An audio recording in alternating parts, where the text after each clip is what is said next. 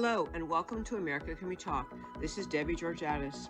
This week on my show, we are sharing with you the speeches made by our wonderful speakers at the third annual Women for Freedom Summit held in Dallas on October 15th. Today, Tuesday, October 25th, I'll be sharing with you three of our speakers' remarks. One, Dr. Richard Bartlett, a Midland, Texas based doctor who is speaking up nationally regarding healthcare freedom, vaccines, and viruses. Second, you'll hear today from Dr. Simone Gold, founder of America's Frontline Doctors and also an advocate of healthcare freedom. And third, today you'll hear from Lieutenant Colonel Matthew Lohmeier. He was a former lieutenant colonel in the U.S. Air Force, a commander in the Space Force, who left the military after writing a book exposing Marxism in today's military. His remarks about the impact of Marxism on today's military are vitally important.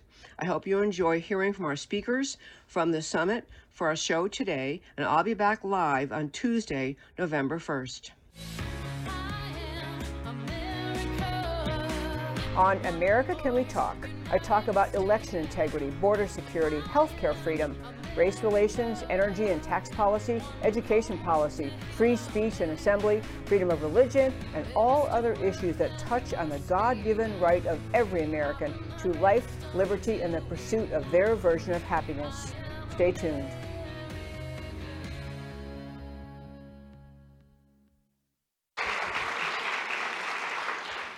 Thank you. Well, Debbie, when I came last time, we said uh, the message was we're not helpless and we're not hopeless. We're still not helpless or hopeless. We have people like Sidney Powell and Debbie Georgatos and my wife, Dawn Bartlett. Wonderful people, Sharona. Uh, and I want to mention, I would not have gotten the message out without your help, Debbie five and a half million views in two, less than two weeks, and they pulled it because it was dangerous to the narrative. And uh, it, this message would not have gotten out and saved hundreds of thousands of lives, and now is listed at the NIH website in their library as an effective treatment for COVID. Have you heard that? I'm letting you know that. How about that? The, the boss of Anthony Fauci says that this is an effective treatment, budesonide for COVID. But COVID's over. And, but that message would not have gotten out without uh, two brave women, my sister Laura Bartlett and Jody Hadsell with uh, budesonideworks.com. And so, uh, women behind the scenes, women in the front, women are making the difference. And I thank you for allowing me to be here, Debbie. So our message now is what did we learn about COVID? What did we learn from that pandemic? And, uh, and there are future pandemics planned. There are future pandemics that they've been planning for, and I'm going to uncover that. And we're not helpless or hopeless still. We're still the land of the free, the home of the brave, one nation under God. That first. But there's also effective treatments for these future ones that have also been uncovered. And I want you to be prepared. So Debbie's already said who I am, an ER doctor. Taking, I've treated three victims of gunshot wounds in the last month. I've treated rattlesnake bites, heart attacks, and everything else. That's normal. But these pandemics are not normal. And so I spoke to the Senate, and I, this is two minutes of the senators at the Health and Human Services Committee in Texas saying, thank you. The chairwoman said she watched Debbie's show and it saved her husband's life. That's the, I'm going to have to skip through it. And then here's to show what was happening. I had a hard time being able to eat. and my oxygen level had dropped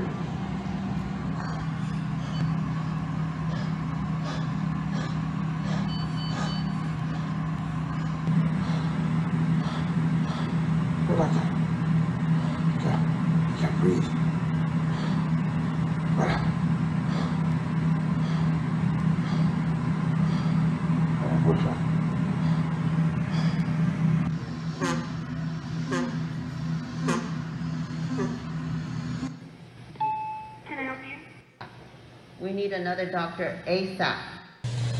Three days of the treatment, three days. I'm in shock of where I am today and where I was three days ago. Just with this treatment that the doctor said will not work. It will not work. And look where I am today. Praise God and thank you, Dr. Bartlett.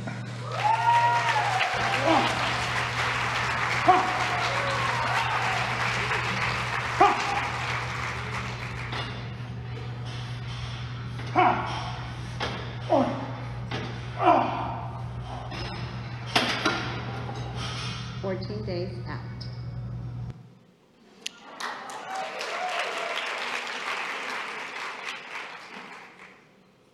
So here's things that I was not aware of before COVID. That there was a series of, of uh, mock attacks on the United States that were uh, done by the Rockefeller Foundation, Johns Hopkins, uh, the WHO. Uh, there were events by the CCP. And so if you'll look at this, you might take a picture of that and study it later. Operation Lockstep in 2010, Mars, SPARS. Mars was done by the French company that created the Wuhan lab, that built the Wuhan lab.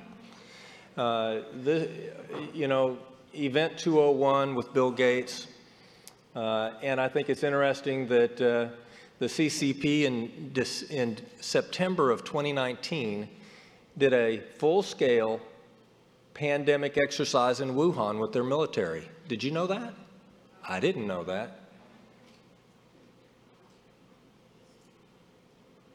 So that's Debbie's show. Debbie. I'm Dr. Larry Bruchette, MD, an actively practicing ER doctor and the medical the expert for pushback. Fox in San Francisco. Let's get into this viral video by Dr. Richard Bartlett, who claims to have the silver bullet treatment for coronavirus, using inhaled steroids budesonide. That simply isn't true. That's simply false. Very common medication that nobody knows about. I just have to laugh. But others in the medical community aren't convinced it's what it's cracked up to be. There is no silver bullet at the moment, and there might never be. For There is no silver bullet response to the virus at the moment, and there might never be. If you're hearing things about things that are just so good to be true, it, it probably is. And There's no scientific proof, no Since March, he claims inhaled steroids are the cure for COVID 19. And I wish it was as simple as that. The CDC also says there is no known cure for COVID 19, so we can verify that claim is false. That people who are thinking about maybe getting some off label use of budesonide, that do not do that. We can't tell you that that's going to help you, and there's even a possibility that if you use these steroids too early or too much of them, that you could harm yourself and worsen your chances of surviving COVID-19. Is there any downside to, to, to, you know, there are people that, that, that are, are believe that budesonide and, and, and taking zinc is, is, is, is, is working. Is there any downside to, to, to, to doing it? You know, there is a placebo effect to make you feel better and less anxious, but in reality, Matthew, it doesn't have any effect. And to think that that simple medication is the cure that could have saved half a million people,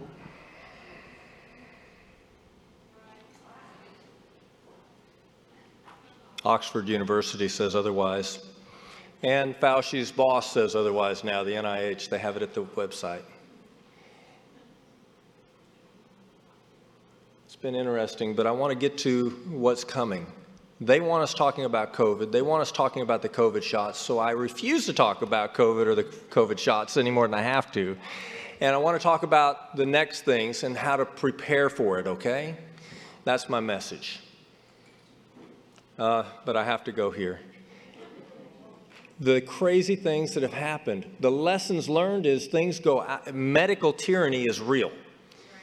Uh, and who would have thought of putting a plastic equipment bag over people's heads that are low on oxygen for a year? And when I pushed back on it, I got attacked. I got accused. Uh, I got, they said, a criminal trespass warning from the hospital. And they didn't say, they said warning because they had no evidence of criminal trespassing. So you have to throw that in there. But uh, you push back on this, and then they will uh, double down and send an open letter to the public saying why it's a good idea to put plastic bags over people's heads. And uh, it only stops when the state investigates it.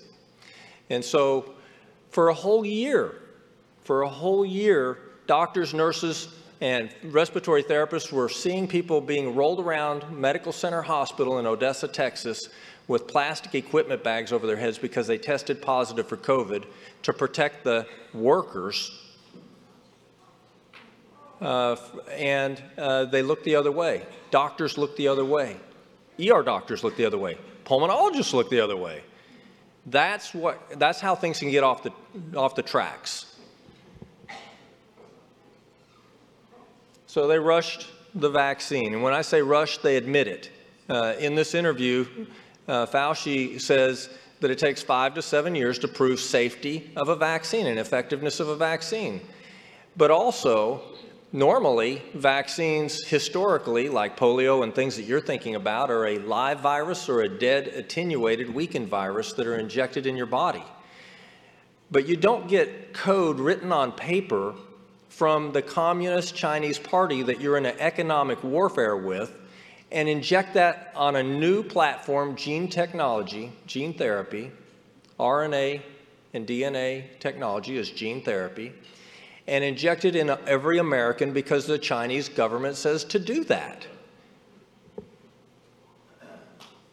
So what happened is that as soon as we got the sequence of the virus from the Chinese, we pulled it out of the public database and stuck the gene into a vaccine platform and worked on it literally within a day of when it came out. The Chinese government identified the flu like. Which is what they did. And so, there's who is this guy? Do you really know who he is? So they said safety. Well, the one vaccine that came out immediately was Johnson & Johnson. We're all familiar with Johnson & Johnson. You can, we always thought we could trust them. But the FDA later says this is a vaccine of last resort. Even though they want to push all of them, don't use this unless you absolutely have no options. It's that safe. And then the AstraZeneca vaccine, which they want you to forget they made, um, has been dropped by the United States, Germany, France, and 15 other countries because of the risk. But they said it was safe. And then the, the Moderna vaccine with Bill Gates, who's not a doctor, a chiropractor, a pharmacist, a janitor in a hospital, uh, but he's the one that came up with the Moderna vaccine, and it has SM102 made by the Cayman Chemical Company, which on its OSHA paper says not for human or veterinary use for research use only can cause cancer, infertility, and damage the unborn child. Which one of those is good? Safety. Uh, and now they're using the fact checkers, like Reuters fact checkers, uh, saying, oh, that's the Thai, Thailand is wrong. It's not one in three that is having trouble with heart trouble. It's one in six. Oh, that, that's better. Uh, and out of the UK, the, you know, all the information is in the computer, it's socialized medicine, they're finding that it's not that safe on the, and even the WHO calls for a stop on the boosters at one point. But Pfizer, I am on the nonprofit board that sued the FDA uh, for the Freedom of Information Act lawsuit for the FDA to give us the Pfizer data that Pfizer gave to the FDA. The Pfizer data, what Pfizer made and gave to the FDA.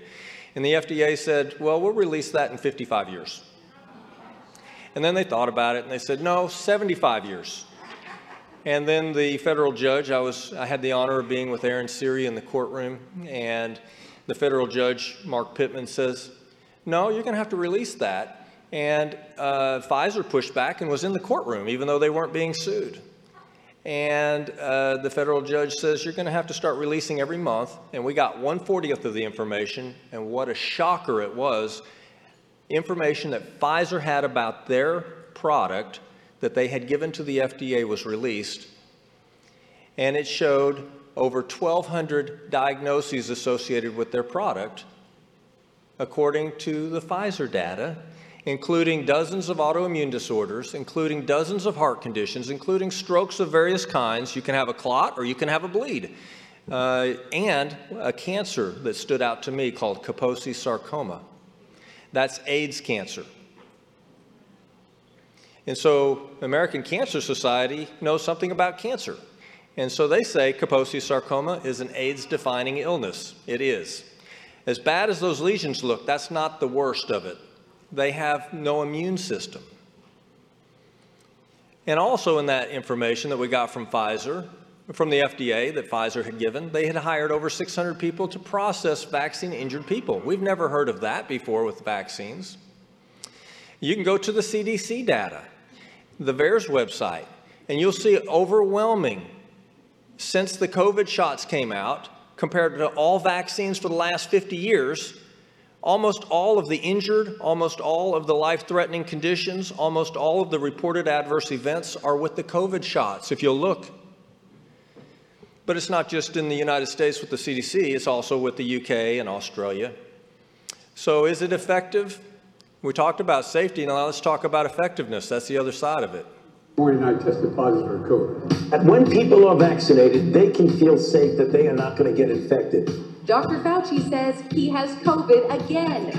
If you've done the right thing and gotten vaccinated, you deserve the freedom to be safe from COVID 19. And this morning, I learned I, I tested positive for COVID 19 as well. There's three doses that you can prevent it not just from serious illness, but from getting this virus, this Omicron variant, and therefore giving it to others. Victorian Premier Daniel Andrews is in quarantine for seven days after testing positive to COVID. So I, I'm fully vaccinated. It gives me some comfort. Anthony Albanese has just tested positive for coronavirus. Uh, having received two doses of AstraZeneca, it's a very effective vaccine, protection from symptomatic illness and therefore risk of transmission to others. You're okay. You're not going to you're not going to get COVID if you have these vaccinations. Hey, folks, guess you heard this morning I tested positive for COVID. Four shots. Who else got four shots and the, uh, that was 100% effective with one shot and still ended up with COVID? This, the CEO of Pfizer, the governor of New Mexico, the Defense Secretary Lloyd Arms, Austin. Uh, you have uh, the USS Milwaukee and cruise ships 100% vaccinated having outbreaks. How does that happen if it's effective? And then Birx, enough to say about her. So let's listen to what they say. Right now, in this country, out of the pandemic phase, namely, we don't have 900,000 new infections a day and tens and tens and tens of thousands. Yada, yada. So uh, the pandemic's over, and then you'll see Biden say it's over too. I don't have time because I got to talk fast. Uh, so, what are the pandemics that are coming? Well, let's hear it out of their own mouth.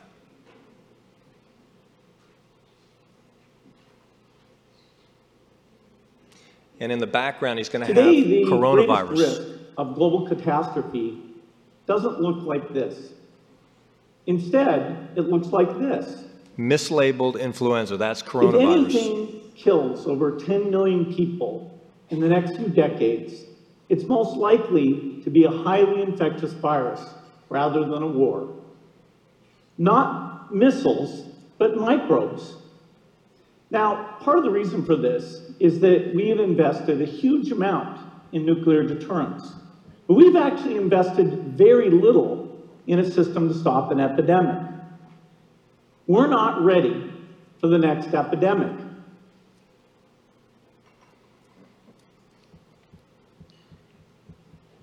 Given, as you heard from the introduction, that I have been around for a while and have had the opportunity and, and the privilege and the pleasure of serving in five administrations, um, I thought I would bring that perspective to the topic today is the issue of pandemic uh, preparedness. And if there's one message that I want to leave with you today based on my experience, and you'll see that in a moment, is that there is no question that there will be a challenge, the coming administration in the arena of infectious diseases, both chronic infectious diseases in the sense of already ongoing disease, and we have certainly a large burden of that, but also there will be a surprise outbreak. There will be a surprise outbreak. There will be a surprise outbreak.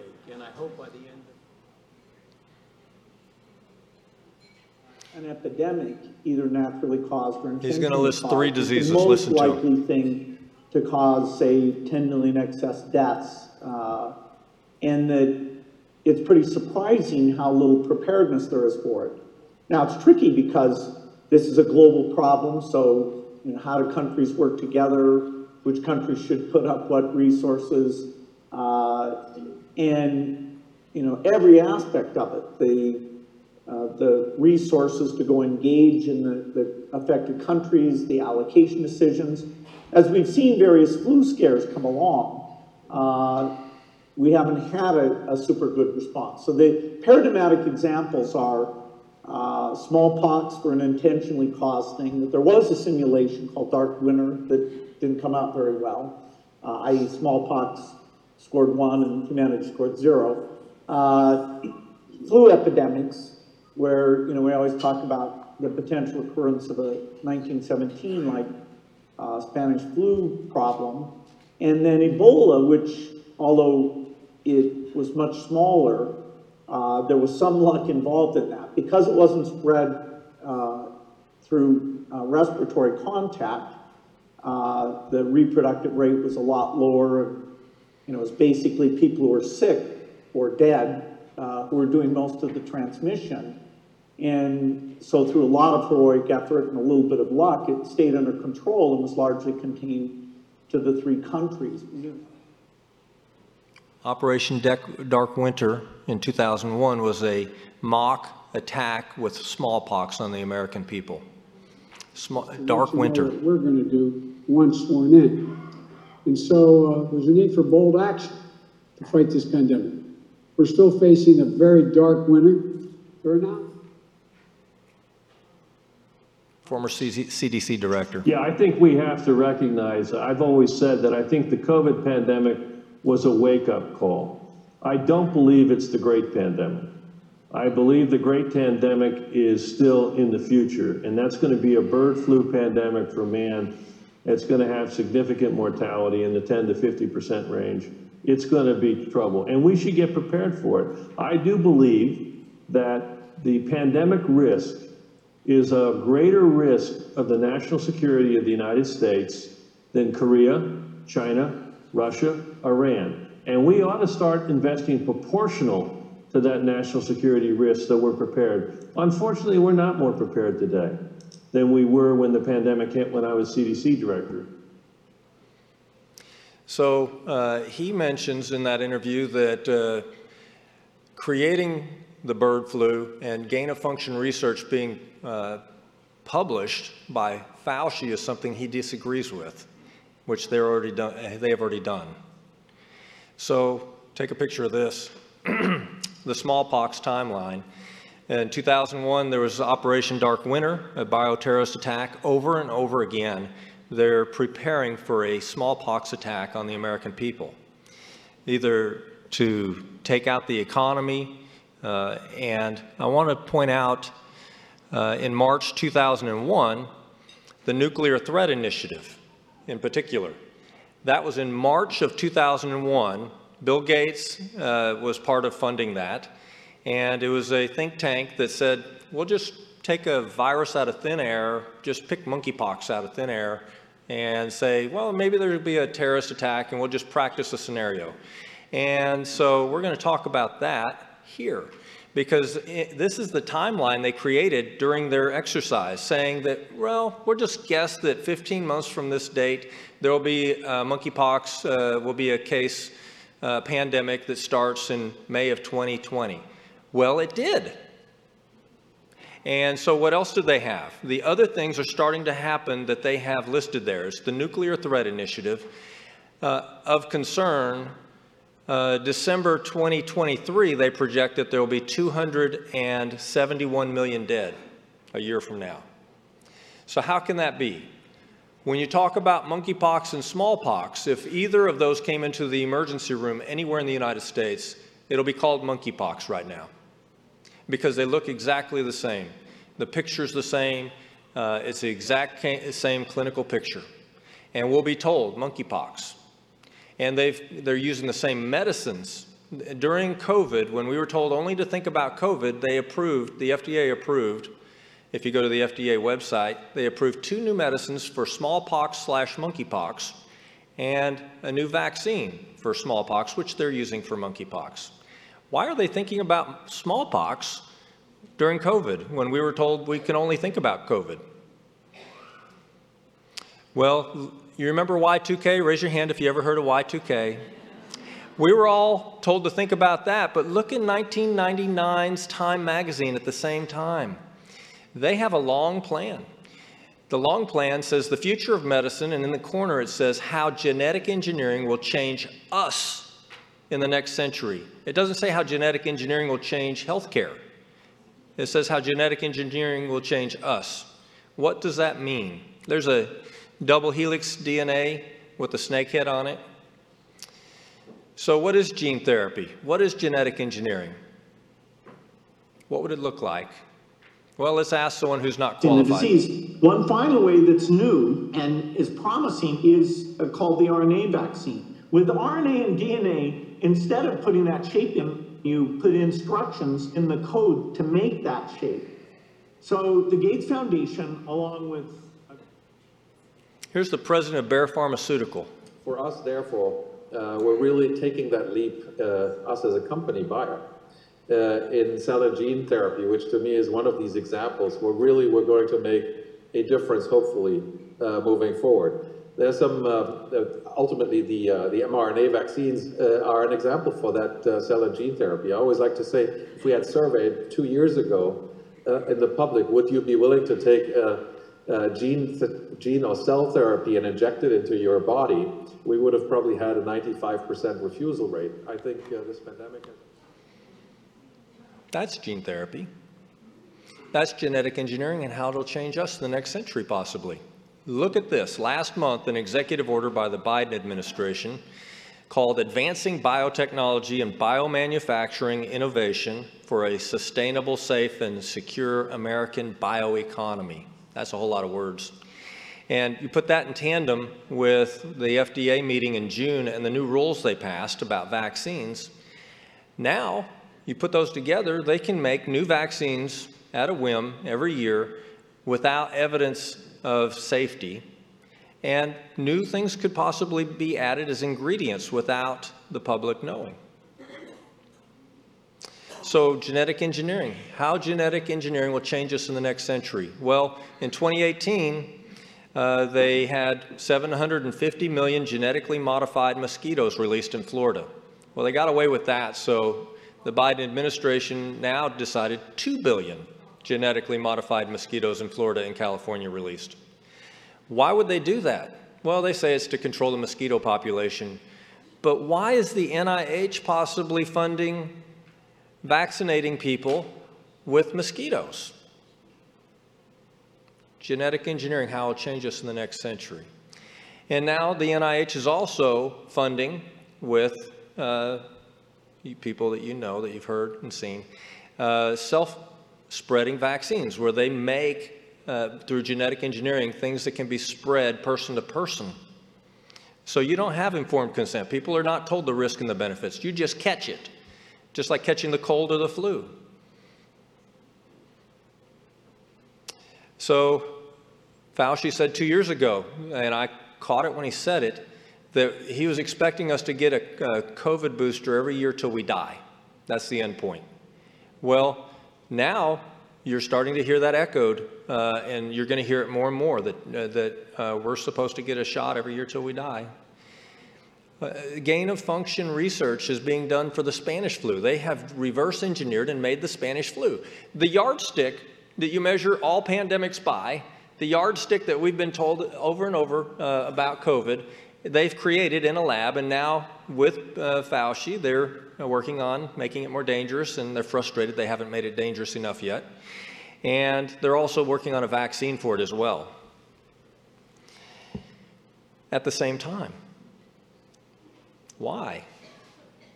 Well, you know, a lot of money is being exchanged. When we had one case in the United States, $119 million was spent to get 13 million doses of monkeypox vaccine for the American people. And a lot of people have benefited financially, personally, and corporations have. And there's a lot of uh, power, the emergency powers that are given during a public health emergency. But who's going to control the next pandemic? China was just elected to the World Health Organization Executive Board. They're going to have a say. The only thing standing in the way of them and our health care is uh, the Constitution.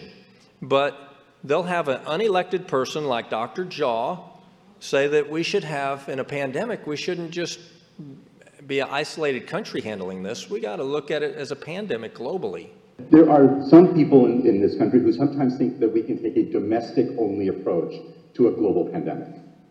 That's not a thing. You can't do that. If we're going to fight a global pandemic, we have to have a global approach. Do you see the setup? And so uh, now it's even thought police because uh, Mayorkas, is, uh, there's a report that he said Americans who believe, quote, false narratives propagated on online platforms are the biggest terror threat. That has been reported. And so you've got uh, Dr. Tedros.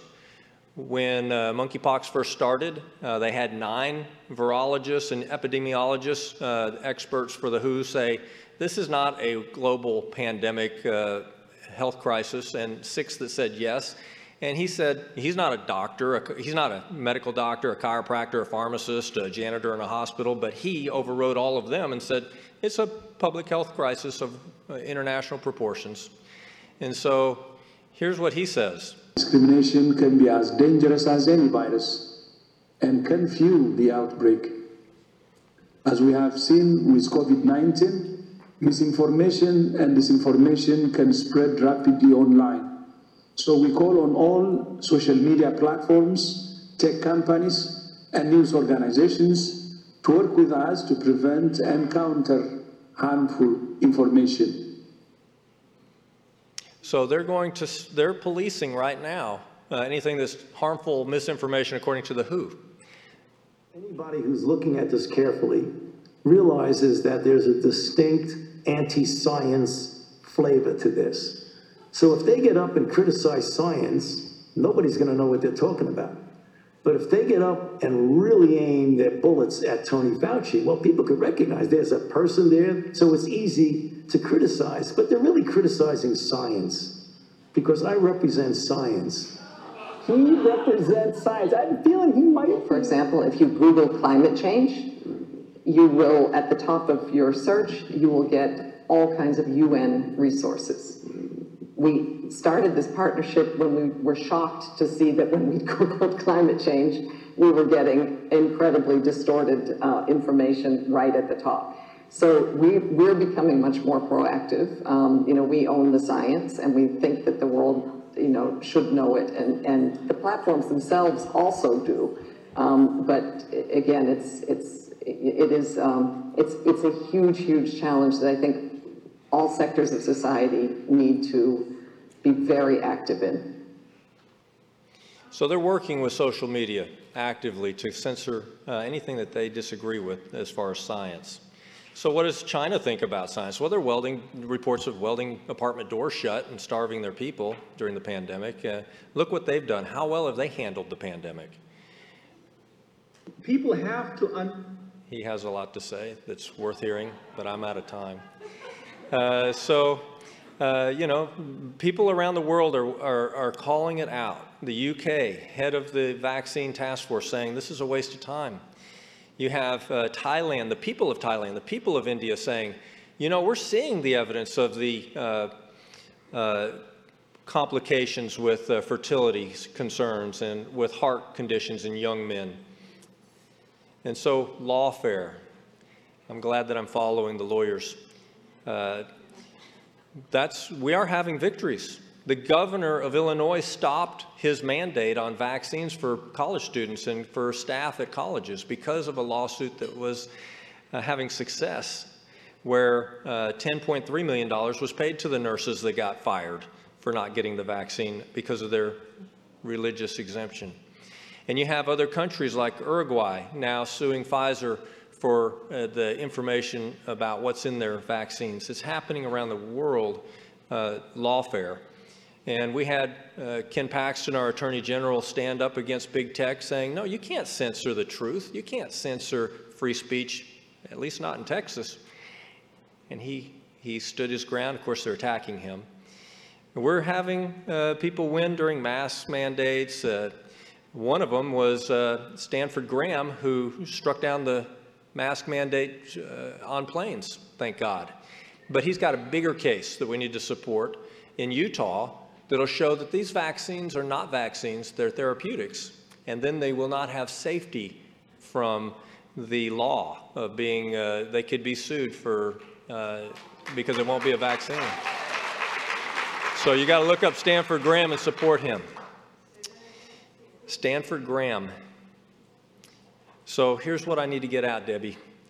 Uh, anything they're suppressing, you might need to look twice at it. Uh, there's a purple pitcher plant that the American Indians found some benefit, and there are reports that it might help with pox viruses. You know, they have certainly uh, suppressed budesonide, NAC, and then there's NTZ. Write that down if you don't remember anything else. NTZ. So this is showing uh, a search for budesonide on Amazon. They don't know what that is. Uh, yeah, NAC, they've, they've said they're removing it. But NTZ, here's a study at the NIH library showing NTZ, nitazoxanide, I say NTZ because it's easier, uh, can inhibit pox virus replication. That's a good one to know. Start searching for it. I called a pharmacist friend and said, "Can you get any of that?" And he says, "Oh yeah, that's only that's real cheap." And he starts typing on the computer. He says, "Oh, I can't find any." I says, "Well," and he says, "Oh, the price went up like exponential in the last month in the United States." But it's still available. You can be creative. I'm not going to say any more because I'm being recorded. Uh, so, purple pitcher plant, NTZ, uh, NTZ has some uh, evidence that it works against RNA and DNA viruses. Ebola is a virus. Smallpox is a virus. All these things are viruses that are bioweapons. This might be effective against. And then inhaled budesonide is, I called it a silver bullet on your show. And I've been through four uh, attacks through the medical board in the last three years. Thank you, Debbie. And, uh, but uh, it works and so thus budesonideworks.com. Uh, and so it will suppress a common pathway of cytokines released in the respiratory tract by possibly by Spanish flu, possibly by bird flu, according to Redfield, possibly COVID, it works. Uh, so much that they couldn't take it down. They've definitely suppressed it. It's the biggest kept secret in COVID is budesonide. But again, COVID is over. So uh, now the NIH is willing to put it on their treatment guidelines.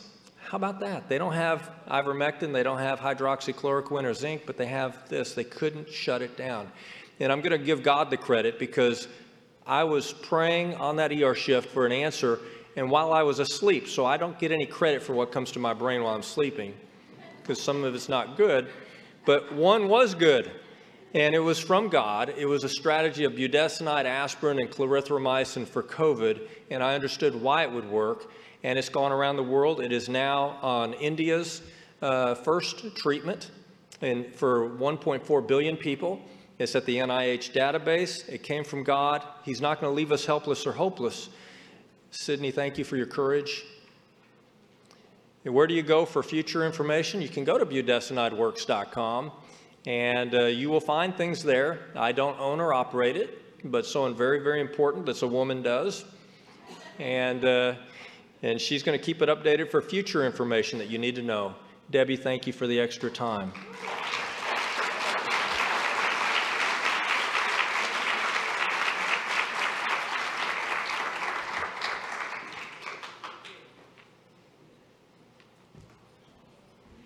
The other doctor we're having in this segment that relates to healthcare freedom is Dr. Simone Gold. You've heard her speak once today. She can speak quickly, which is a great thing because she has a lot of great information, not just about why forming America's frontline doctors, but what do we do going forward when we're facing a healthcare system in this country that seems to be repressed and controlled by people who don't have America's best interests at heart, or at least don't have their in the best interests in their thinking of how the doctor-patient relationship should be protected. So she may have some new ideas of where we should go in the future with our healthcare system.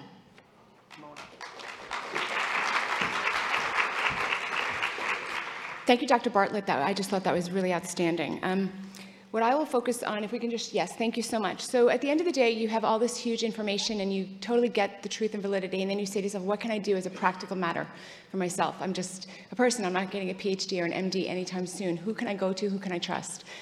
You know, I became an investigative journalist the last few years, but it's exhausting and it's time consuming. and it would be better if you could outsource some of that information that you need to live safely in your life and your family. I want to call your attention, please, to the next slide. This is old. I'm a child of a Holocaust survivor, so the Holocaust is very important to me. And this is a very famous quote, you all know this, but essentially, if you tell a lie big enough and keep repeating it, people eventually come to believe it. That's exactly what we're living. Um, next slide. I had forgotten that it was on this talk. So the left changes language. This is an old, old trick, right? We all read 1984. We know that the left changes language. Literally, that's what it was. So that's just one example. So first, left changes language, and when they do, you need to call them out on it. I'm going to show a video in a moment. And notice they use the word stomach ache. Stomach ache, if your kid has a stomach ache, that's no big deal, right? But what if your kid had chest pain? That would be kind of alarming, right? Like 11 year olds don't complain of chest pain, right? So notice that they use the word stomach ache. That's called changing the language. The second thing I want to say is that culture wars matter. We, America's Frontline Doctors works to deliver creative content because that's what they're doing. We must start engaging in culture wars. We must have superheroes like they do. Please, can we show the video?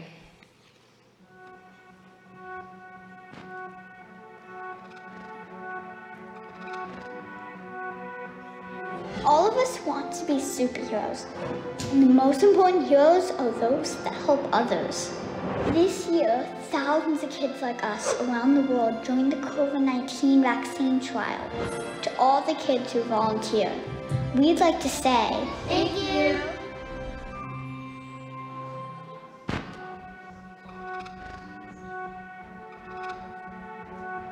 But one day I had a stomach ache so bad I didn't want to do anything. The team at New York Presbyterian said it was actually my heart.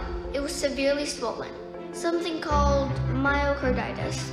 But doctors gave me medicines and used machines to control my heartbeat. They saved me. So now I can become the next great fashion designer. Two teenage boys who died on days three and four after the Pfizer vaccine, and the parents were horrified to find the children dead at home.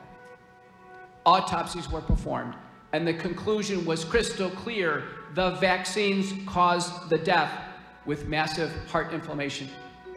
I took care of those children who came in with myocarditis after the vaccine. And I talked to the doctors because I was a charge nurse, saying, why aren't we reporting these to VAERS? Who is going to report these to VAERS? It was an unspoken thing that we were not allowed to talk about openly on the unit.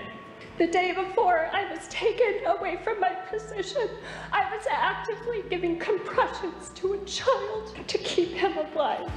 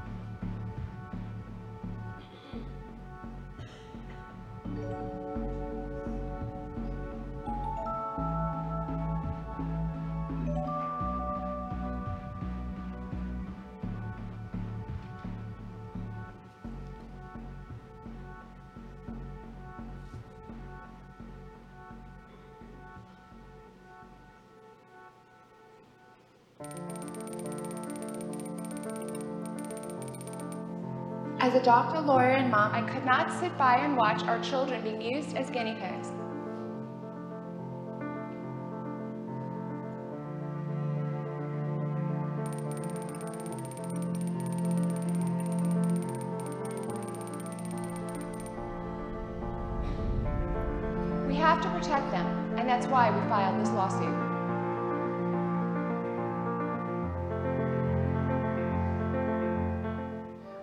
Doctor and a mom. I'm a doctor, a pediatrician, and a mom. As a mom, I would never give my kids the COVID vaccine. As a doctor, let me tell you why. In my 25 years of experience as a pediatrician, I've given out thousands of vaccines. I cannot vaccinate these kids with this vaccine because I'm afraid they may die. We're not going to quit. We're fighting for America's children. The Florida Department of Health is going to uh, be the first state to officially recommend against the COVID 19 vaccines for healthy children.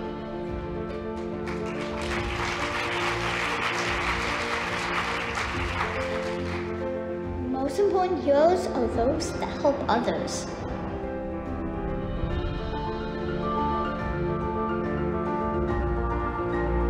Thank you, Dr. Joseph Ladapo. Thank you, Dr. Simone Gold. Thank you, Dr. Angie.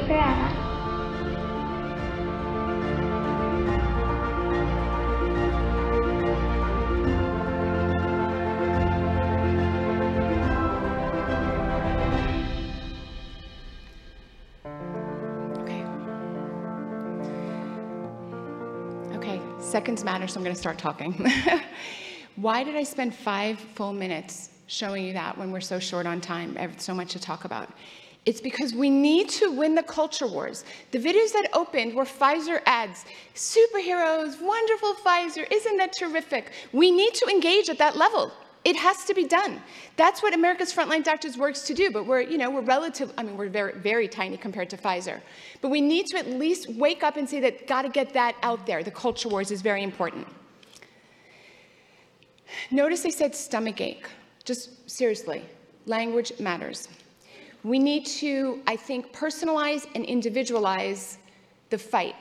They put up these cute kids saying, well, we've got superheroes on our side by abundance. We need to engage at that level. Your action, your individual action has to be twofold. First of all, obviously, there's going to be future pandemics, future ways to capture us with fear. So, on a personal, individual level, you will need people that you can trust. You need Dr. Bartlett, you need someone like me, you need that in your pocket because it, we go home, we have families, we have parents and children. So, who is that going to be without you becoming an investigative journalist? I have the answer for you on that. But relatedly, on the bigger public policy level, we need to stop feeding the beast. They're taking our money, your money, out of your pocket and doing this nonsense. So, as a political matter, you must exit the system. People think they can't exit the health insurance business because, oh my God, what if something happened? I got into a car accident tomorrow. I will teach you how. This is my life's work. We've just launched Gold Care, goldcare.com. We're starting with telemedicine. This is where you can find ethical, honorable doctors, very much like Dr. Bartlett, like myself. They've all been vetted. They all are on our side, patriotic doctors who are also competent physicians. You have a consult with somebody like that, and you don't have to be your own investigative journalist. We've made the price point reasonable for people. There's nobody who couldn't afford it if they wanted to afford it. That's where you get the advice. That's where you have, you know, your Dr. Bartlett, your Dr. Gold in your pocket. Like, what is this NTZ I heard about? Or what, what should I be afraid of monkeypox? Or what's coming? We all need that, right? I need it in, in accounting, for example. I need that myself. We have certain areas in our life we need that. You need that expert in your pocket who you can trust and who you can rely on. Simultaneously, you need to protect yourself. And you say, well, Dr. Gold, how am I going to go without health insurance? We teach you exactly how you leave health insurance, out, insurance outside because that is feeding the beast. If you continue to use health insurance, you're feeding the beast. And if you're an employer and your employees are being provided health insurance, you are the problem. But I understand you don't want to leave people alone. We will teach you how. It's called assurance, not insurance. We partnered with a healthcare cost sharing ministry. It's got Christian roots. And in this way, you protect yourself against a catastrophic cost. We will teach you exactly how to do it. You become a Gold Care member. You are, we put together wellness types of doctors, functional doctors, naturopaths, and traditional allopaths like myself. It really has never been done on scale like this because the money usually just follows the traditional doctor, you know, when you have an illness. So you're on an illness model, illness paradigm. We've removed that. We simply give you the advice that you need. If you're basically pretty healthy, but you have some questions, there's no way in the traditional model that that can be billed. You have to have a diagnosis. You have to be diabetic. So sometimes they'll call someone a pre-diabetic. Oh my goodness gracious, that's like being 10 pounds overweight. I mean, it's not really a medical thing, but that's the way to bill things out. We have none of that tension at Gold Care. We're simply giving you advice. We're like lawyers or accountants. You pay us for our time. You don't like us, we get you someone else. It's fine, it's affordable. The piece that is unaffordable, or you're told, is if you have a hospitalization stay. Dirty little secret that I can tell you as a formally board certified emergency doctor, the overwhelming numbers of people in hospitals don't need to be there. Overwhelmingly. When I say overwhelmingly, absolutely it's north of 90%. I think the only people that absolutely need to be in a hospital are those that are in the ICU. Virtually everything else could be handled outside. And the people on med surg, overwhelmingly, it's just a money making, like revolving door. But how do you know that as a patient? If your doctors tell, oh, we have to admit you for chest pain and watch you and you don't know, you don't know how to judge. So you need truth. You need people who are unbiased giving you the answers. That's goldcare.com. I urge you to come check it out because it's the way forward. It's the way forward. It's the way forward. It's the way forward. It's the way forward politically. A short introduction, and, and then that will be that will be the end of my time. The, please, the next video.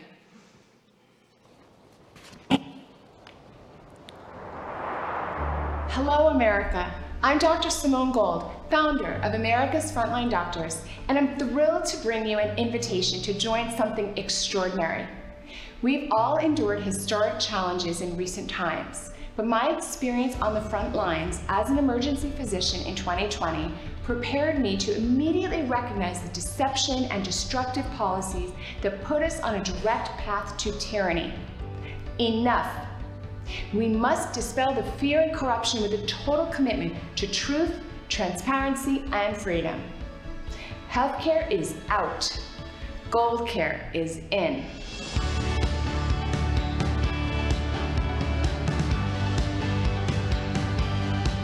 I'm Dr. Dana Granberg Mill. Hi, I'm Dr. Dan Stock. Hi, I'm Christy Morrell. Hi, I'm Dr. Chase Bradford. Hi, I'm Dr. Janice Schmidt. Hi, I'm Katie Stevens. Our team is reinventing what it means to provide medical care in an environment of trust. Gold Care Health and Wellness operates unlike any medical provider you've previously experienced. We don't take insurance. We take care of you. Gold Care is designed to remove financial incentives that might keep you on an illness track. We provide this through a private membership association. This team protects both patients and doctors from the corruption that is rampant in the current system. If you want the absolute best care for yourself and your loved ones, and if you share our commitment to the fundamental values of integrity and liberty, joy and compassion, then we encourage you to join us. Visit goldcare.com to find a better path forward, both patients and providers. We are ready for you. So, you know, my life was, was fine before COVID, and my life will continue to be fine. This is my life's work because I see fixing the healthcare system as our biggest national security threat. We all heard that, that was an amazing presentation, Dr. Bartlett.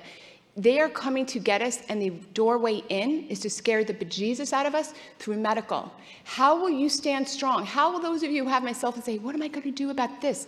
This is how you need your expert in your pocket so you can move forward without being afraid. And I'm going to make a plea. If you don't start only supporting the businesses that want a righteous, moral, constitutional republic, we are going to be living in the Western satellite of China. It is your obligation to sign up for businesses like this. There will be others, I'm sure. And in every industry, you must look for them. That is the way forward in healthcare. Thank you. Next person I'm going to call up, this little segment that's on you know, kind of the defending America against these assaults. Uh, we have a gentleman joining us, a Lieutenant Colonel Matthew Lohmeier, and he wrote a book. You may know his story. He wrote a book while he was still active in the military discussing the attack of Marxism on America's military. This did not go over well with the military, so he uh, is uh, no longer with them, but he he's a wonderful spokesperson about the weakening of America's military through doctrines that are not, you know, they, they aren't an open, obviously, material attack, not an open um, military attack, but is a, an undermining of America's military or culture or what the military is supposed to stand for. So please help me welcome Lieutenant Colonel Matthew Lohmeier.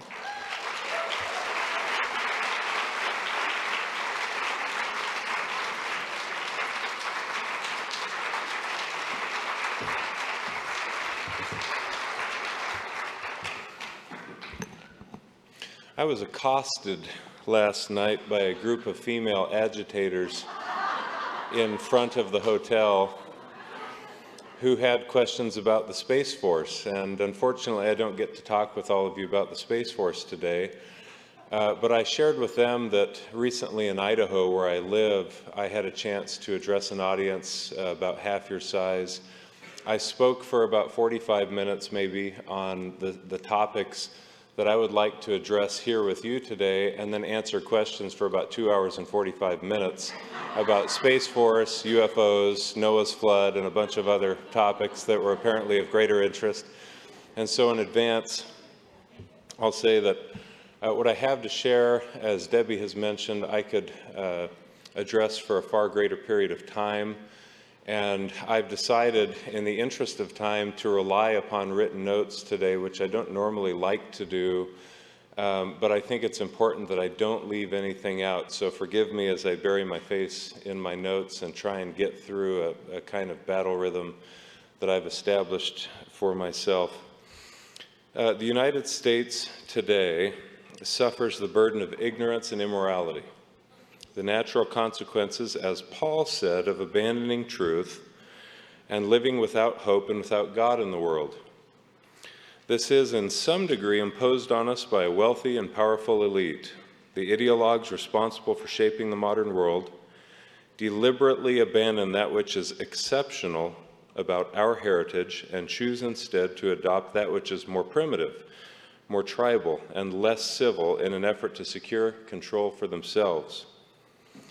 But in a very real sense, the problems we face are also of our own making as a people. We've forgotten that ignorance and liberty are incompatible. Thomas Jefferson warned about the problem we now face in an 1816 letter to a Virginia state legislator, Charles Yancey, in saying, If a nation expects to be ignorant and free in a state of civilization, it expects what never was and never will be we have an increasingly ignorant population, but somehow expect to retain our liberty. But in addition to our ignorance, we've lost our moral footing as a society. We've been taught, and ought to believe, that the successful governance of a people in a constitutional republic presupposes that people's morality. In 1798, John Adams said, We have no government armed with power capable of contending with human passions unbridled by morality and religion. Avarice, ambition, and revenge would break the strongest cords of the Constitution as a whale goes through a net. Our Constitution was made only for a moral and religious people. It is wholly inadequate to the government of any other. And again, Paul perhaps said it most pointedly in his second epistle to the Corinthians where the Spirit of the Lord is, there is liberty. Yet you and I must confront today the fact that many people in our country, let alone in the rest of the West, have willfully chosen to put off that spirit which enables liberty. Now, I share that with you because it's directly related to some of what's going on in our military, and I want to talk about this theme of ignorance for just a moment. Let me give you a few examples of the kind of thing I'm talking about. Many Americans know who the Kardashians are, but are ignorant of who the Secretary of Defense is. Many Americans know Game of Thrones and Stranger Things, but are ignorant of the fact that the United States created a new branch of the military as recently as December 2019 called the U.S. Space Force, the first time we've created a new military since the Air Force was created in 1947. Many Americans know Brittney Griner and Prince Harry and Meghan Markle, but are ignorant of who is on the ballot in their own home state for the midterms. Many Americans know they support Ukraine and therefore must show that support by flying a Ukrainian flag in support of the victim of Putin's alleged unjustified aggression, but can't tell you the first thing about the United States' ongoing presence in Syria, or the devastating civil war in Somalia, or the humanitarian crises and human rights abuses in Yemen, or the ongoing Maoist insurgency in India, or the communist rebellion in the Philippines.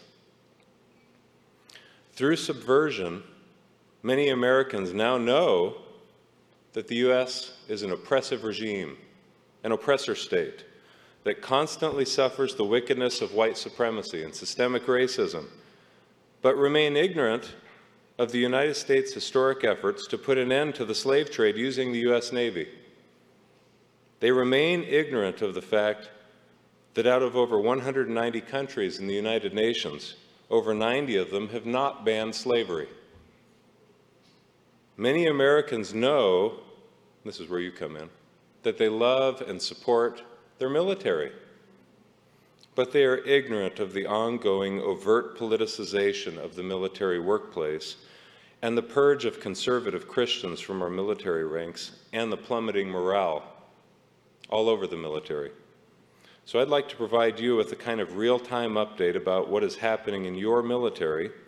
What is happening in our military is a reflection of ignorance, immorality, evil designs, and a loss of God's Spirit. It is all an agenda driven by the Biden administration, and perhaps those for whom the Biden administration wittingly or unwittingly works. There are many men and women who are faithfully and happily fulfilling their military service ob obligations. And there are many men and women who are faithfully and unhappily fulfilling their military service obligations. The number of service members in the latter category are growing, unfortunately. Despite whatever good thing your son or your daughter or your spouse has or is doing in uniform, I'm here to tell you about things that you should know that the Biden administration, the Secretary of Defense, Lloyd Austin, are doing, and the things that they are doing are not good.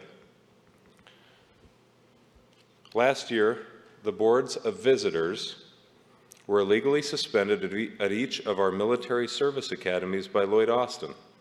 This effectively stopped those appointed to the various boards from providing necessary oversight that is required of them by federal statutes and enabled the overt left-wing propag propagandizing of cadets at our service academies. When pressure mounted against the Secretary of Defense because of this decision, the board's suspension was removed, but was shortly thereafter followed by letters from the Biden administration demanding the resignation of all Trump appointees to the boards of visitors at our service academies by 5 p.m. the same day that those letters were received. If they did not resign, they were terminated. The Department of Defense and the Department of Homeland Security, under which falls the U.S. Coast Guard, still have in place what is now recognized by federal judges, attorneys, and even the DoD itself as an illegal COVID shot mandate. There are potentially more than 100,000 service members across all branches of the military between active duty guard and reserves that face an unjust and untimely separation from their service thousands of whom have already lost their pension and their benefits. Let me give you just a few examples. Just checking my timer. Several weeks ago, seven cadets were expelled from the U.S. Coast Guard Academy for their refusal to take the shot. They were sent away on their own dime. We're told that they were required, however, to maintain military grooming and physical training standards and that they would not be allowed to attend their classes even online. One cadet temporarily became homeless and lived in his truck as he did not have a home to which he could return and could not afford rent. Some of these cadets were within a year of graduating and commissioning into the U.S. Coast Guard. Ironically, six out of the seven are minorities, either by virtue of their race, ethnicity, or gender. You'll also recall, as you may have seen in the news last week, that Joe Biden called a U.S. Coast Guard rescue swimmer to thank him for his efforts in saving an old woman and others in the aftermath of Hurricane Ian, and didn't know that the same man he had called to thank was going to be also on the chopping block within 30 days for his refusal to take the shot. In the words of that service member, he said, I'm good at what I do, I'm paraphrasing, I don't think that the woman I saved cares whether I was vaccinated. He's probably right. Service members who either chose to receive the shot or who were coerced into receiving it are now unfortunately experiencing medically limiting symptoms related, sorry, let me say that again, medically limiting symptoms related to their heart and blood. For example, one female cadet at the United States Air Force Academy has experienced uncontrollable blood clotting in her legs and faces separation from the service. Another man at the Air Force Academy has recently suffered a heart attack in his swimming class. These are all otherwise relatively healthy and resilient young people. Pilots are being grounded, not only because they refused to take the shot, but because they took the shot and are now having medically limiting consequences. We have 700 pilots, approximately, who face early termination from the service right now. 700 pilots across all branches of the military. In 2019, the Chief of Staff of the Air Force, General Dave Goldfein, announced that we were 1,600 pilots short in the Air Force alone, and that it constituted crisis levels of readiness for our United States Air Force. That was before COVID. And now we face, now we stand to lose around 700 pilots because of this mandate.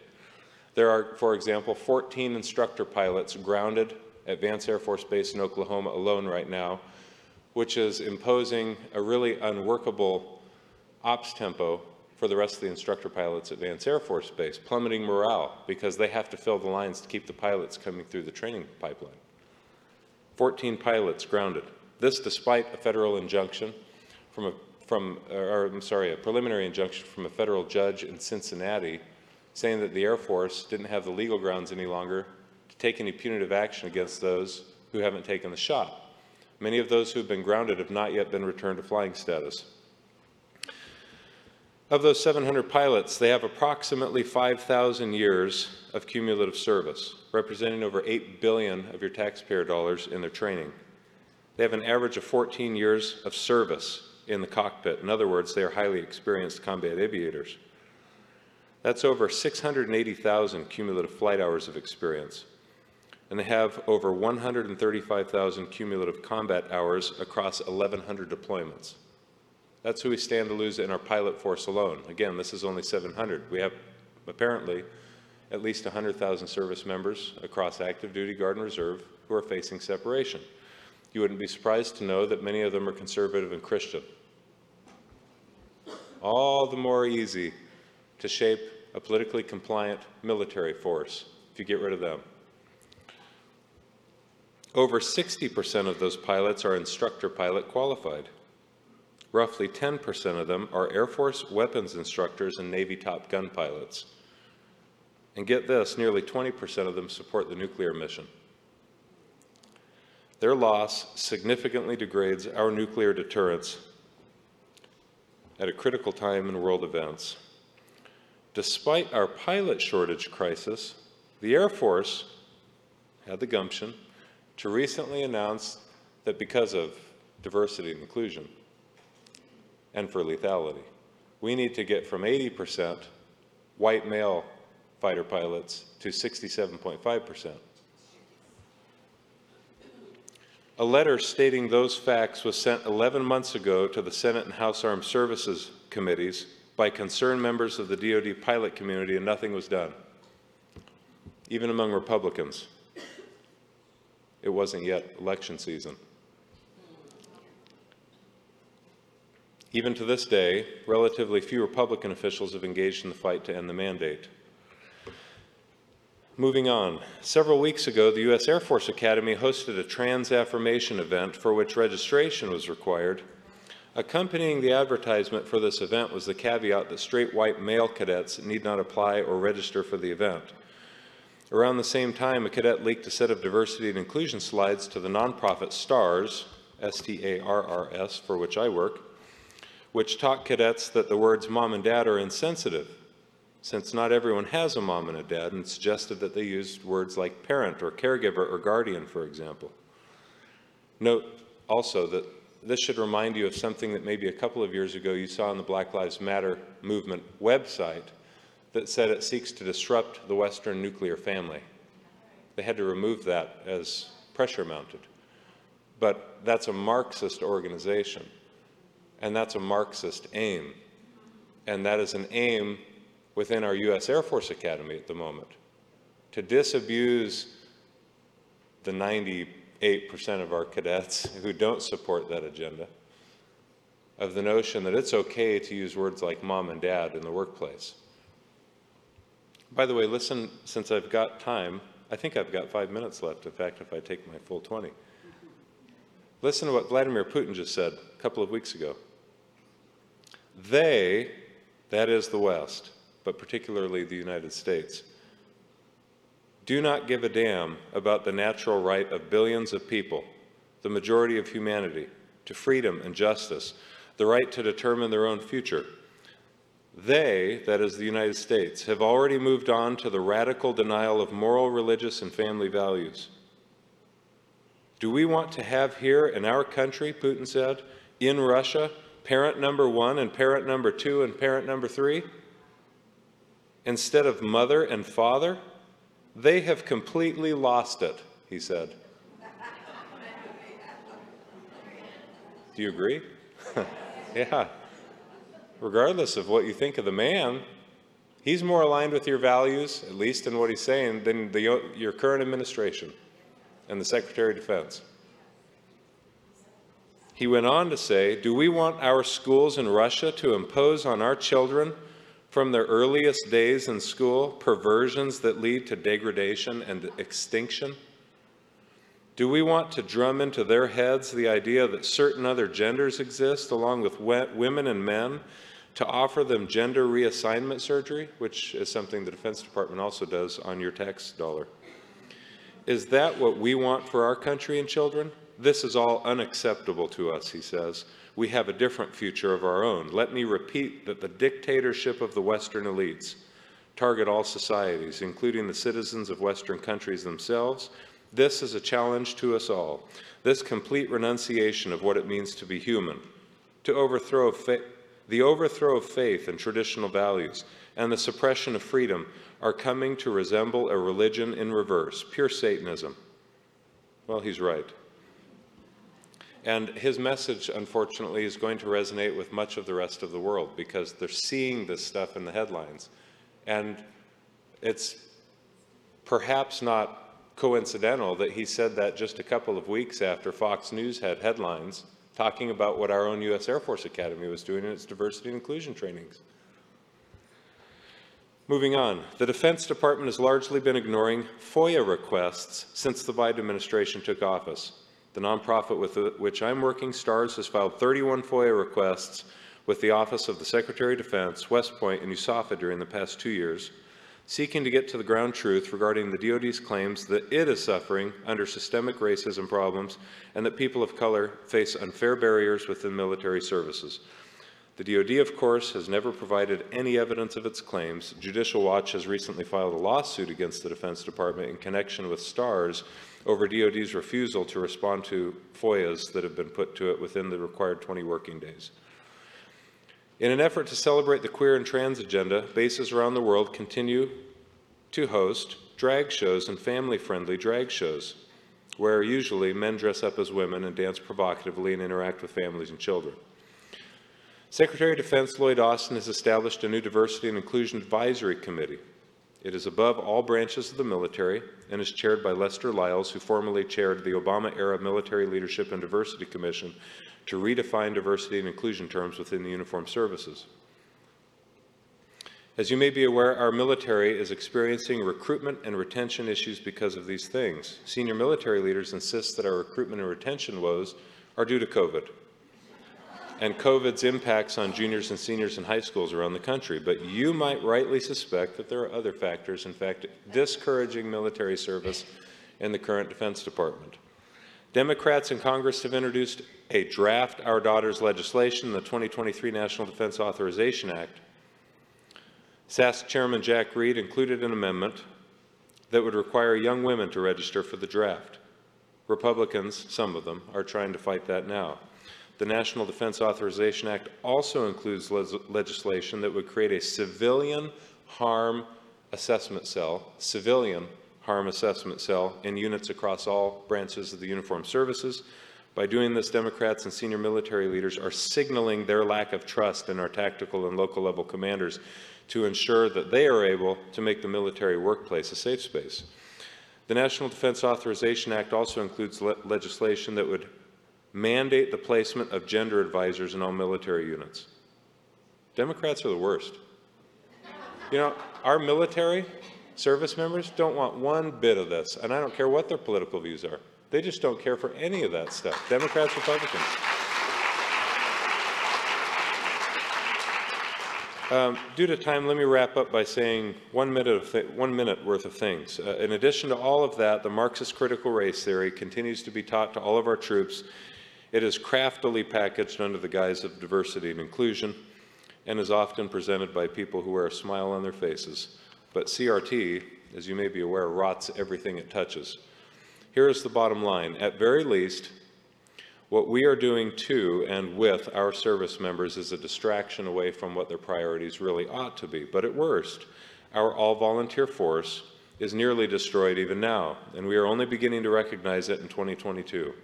There is a deliberate and ongoing ideological subversion of our military that may very well destroy our military from within. 2023 will be worse from a recruitment and retention perspective because these things take time to unfold. And our military will only be increasingly polarized and divided. Our readiness is being destroyed. The morale of our troops is suffering, and the current administration is deliberately shaping a politically compliant force. And now you know more than probably 99% of Americans about some of what's currently unfolding in our military. And I warned about all of it one year ago in my book, and they lost their trust and confidence in me for drawing attention to it. But promote the trans agenda and the queer agenda and everything else I've talked to you about today. As the Stoics used to say, it matters little whether you are one fathom or 500 fathoms beneath the surface of the water, you drown just the same. So what you ought to do about it is contact your congressman, congresswomen, let them know that you're concerned about the state of our military and ask them to get involved. And you can go to starrs.us, uh, that's with two R's, to find out how you can help support a nonprofit that's filled with activist, uh, high-ranking veteran military officials who are engaged in the fight 24-7 and, and, trying to bring these uh, matters to the attention of members of Congress, Heritage Foundation, with whom I'm beginning to work pretty closely, and others. Thank you. This is Debbie Georgatos on America Can We Talk. Thank you so very much for tuning in today and every day, Monday through Thursday at 3 p.m. Central Time to America Can We Talk. I'll be back live in studio on Tuesday, November 1st. Until then, enjoy this week of presentations of all the speakers made at the third annual Women for Freedom Summit here in Dallas. Thank you for listening to America Can We Talk, where I always talk truth about America because America matters. And I will talk to you very soon.